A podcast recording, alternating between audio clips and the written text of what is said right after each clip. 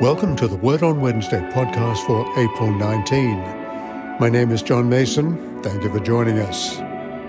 In a column in the Illustrated London News in December nineteen oh five, G K Chesterton commented, "The opponents of Christianity would believe anything except Christianity." In a recent article, Faith and Culture, in the Journal of the Augustine Institute, Dale Alquist points out that Chesterton's comment is often misquoted. Alquist notes two other misquoted Chesterton observations. The correct version of one being, in real life, people who are most bigoted are the people who have no convictions at all.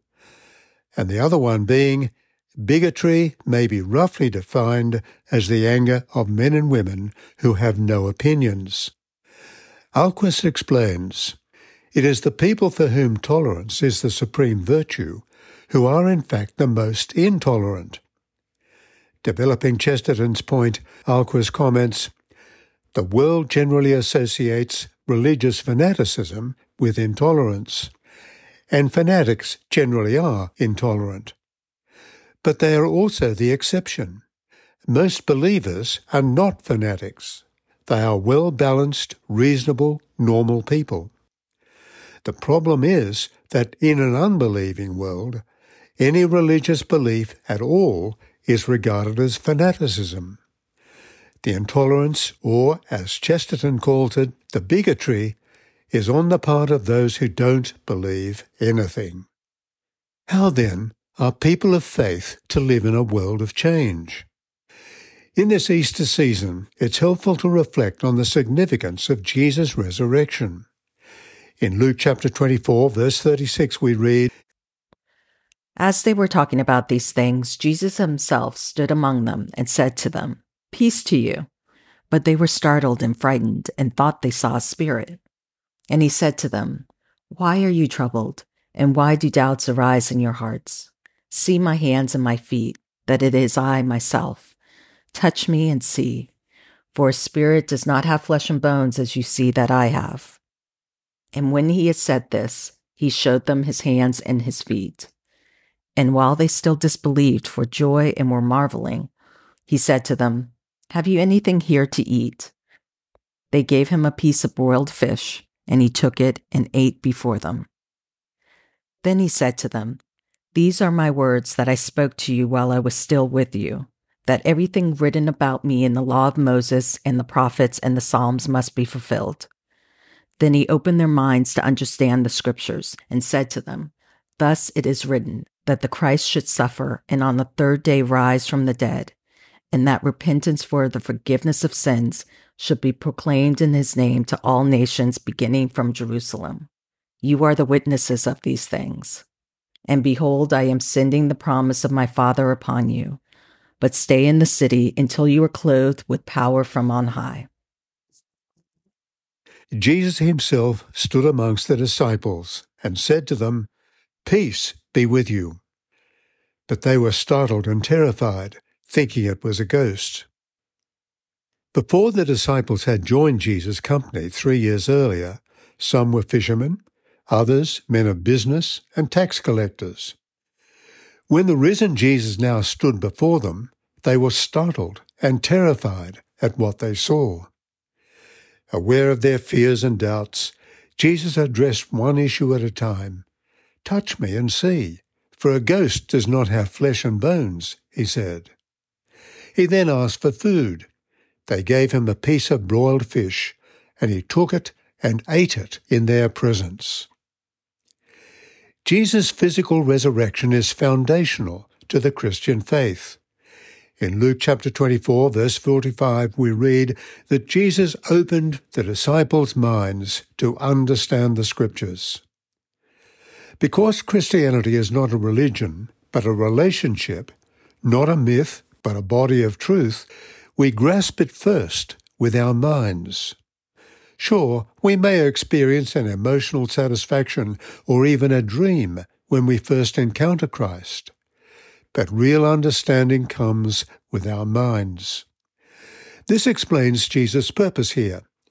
Speaking of God's cosmic plan, he showed the disciples how the Scriptures pointed to a Messiah who would suffer death and then be resurrected to life on the third day. These things had to happen, he said.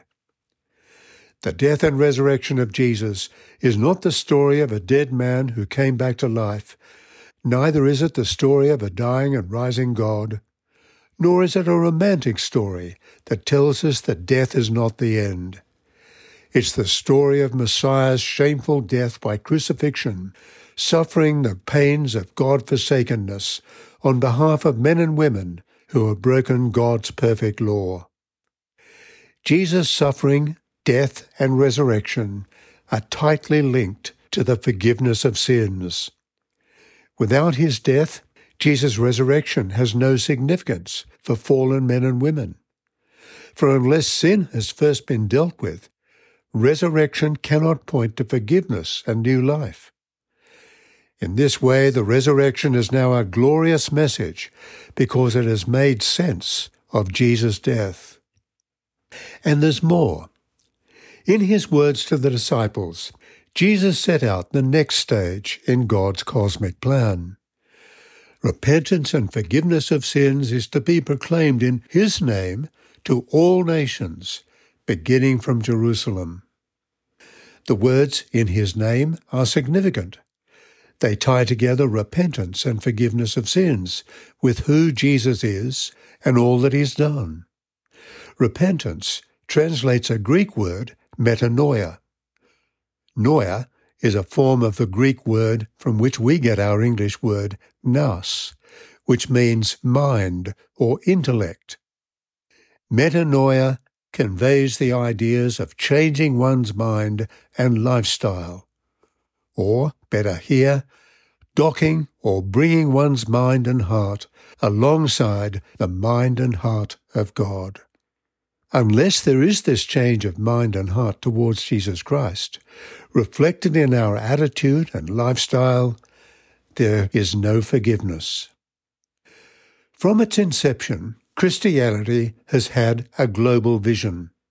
For these wonderful truths are not just for the Jewish people, they are for all the nations, for all peoples. And significantly, the Christian faith, which is grounded in relationship, is not a blind faith, a leap in the dark. Its first proponents were eyewitnesses of Jesus, the Son of God, and of what he has done. You are witnesses of these things, Jesus said. And notice, there are more than one or two witnesses. There were twelve. For Matthias, who had also been with Jesus from the time of his baptism, was included, following Judas's betrayal. Following this extraordinary scene in Luke chapter twenty-four, it's a wonder the disciples didn't immediately do what the two on the Emmaus Road had done when they met Jesus, namely, start spreading the news. Rather, Jesus had told them to wait. And see, I am sending upon you what my Father promised. So stay here in the city until you have been clothed with power from on high. Jesus well knew that even men who had personally been with him for some three years, who had now seen him risen from the dead, and who had heard him tell of God's great master plan, did not have the inner resources to go out and tell the nations of God's good news. They needed the Holy Spirit to clothe them, enrich and empower them with the necessary gifts, really knowing the truth, having clarity of thought and speech, wisdom and inner strength to speak out in the face of the fiercest opposition that would arise from a disbelieving world. They needed, as we do today, real power that can only come from the Spirit of God. Well, more about this next Wednesday. So let me pray. Almighty God, you have given your only Son to be for us, both a sacrifice for sin and also an example of godly living. Give us grace so that we may always thankfully receive the immeasurable benefit of his sacrifice, and also daily endeavour to follow in the blessed steps of his most holy life, who now lives and reigns with you in the Holy Spirit, one God, for evermore. Amen. People involved in today's podcast are John Mason, speaker and writer, and April Marks, a member of Christ Church Presbyterian, San Francisco. The prayers are from an Australian prayer book, nineteen seventy-eight. The opening and closing music is from St Andrew's Cathedral, Sydney, under the direction of Ross Cobb. Please let us know if you have a question or a comment about this podcast. We'd love to hear from you.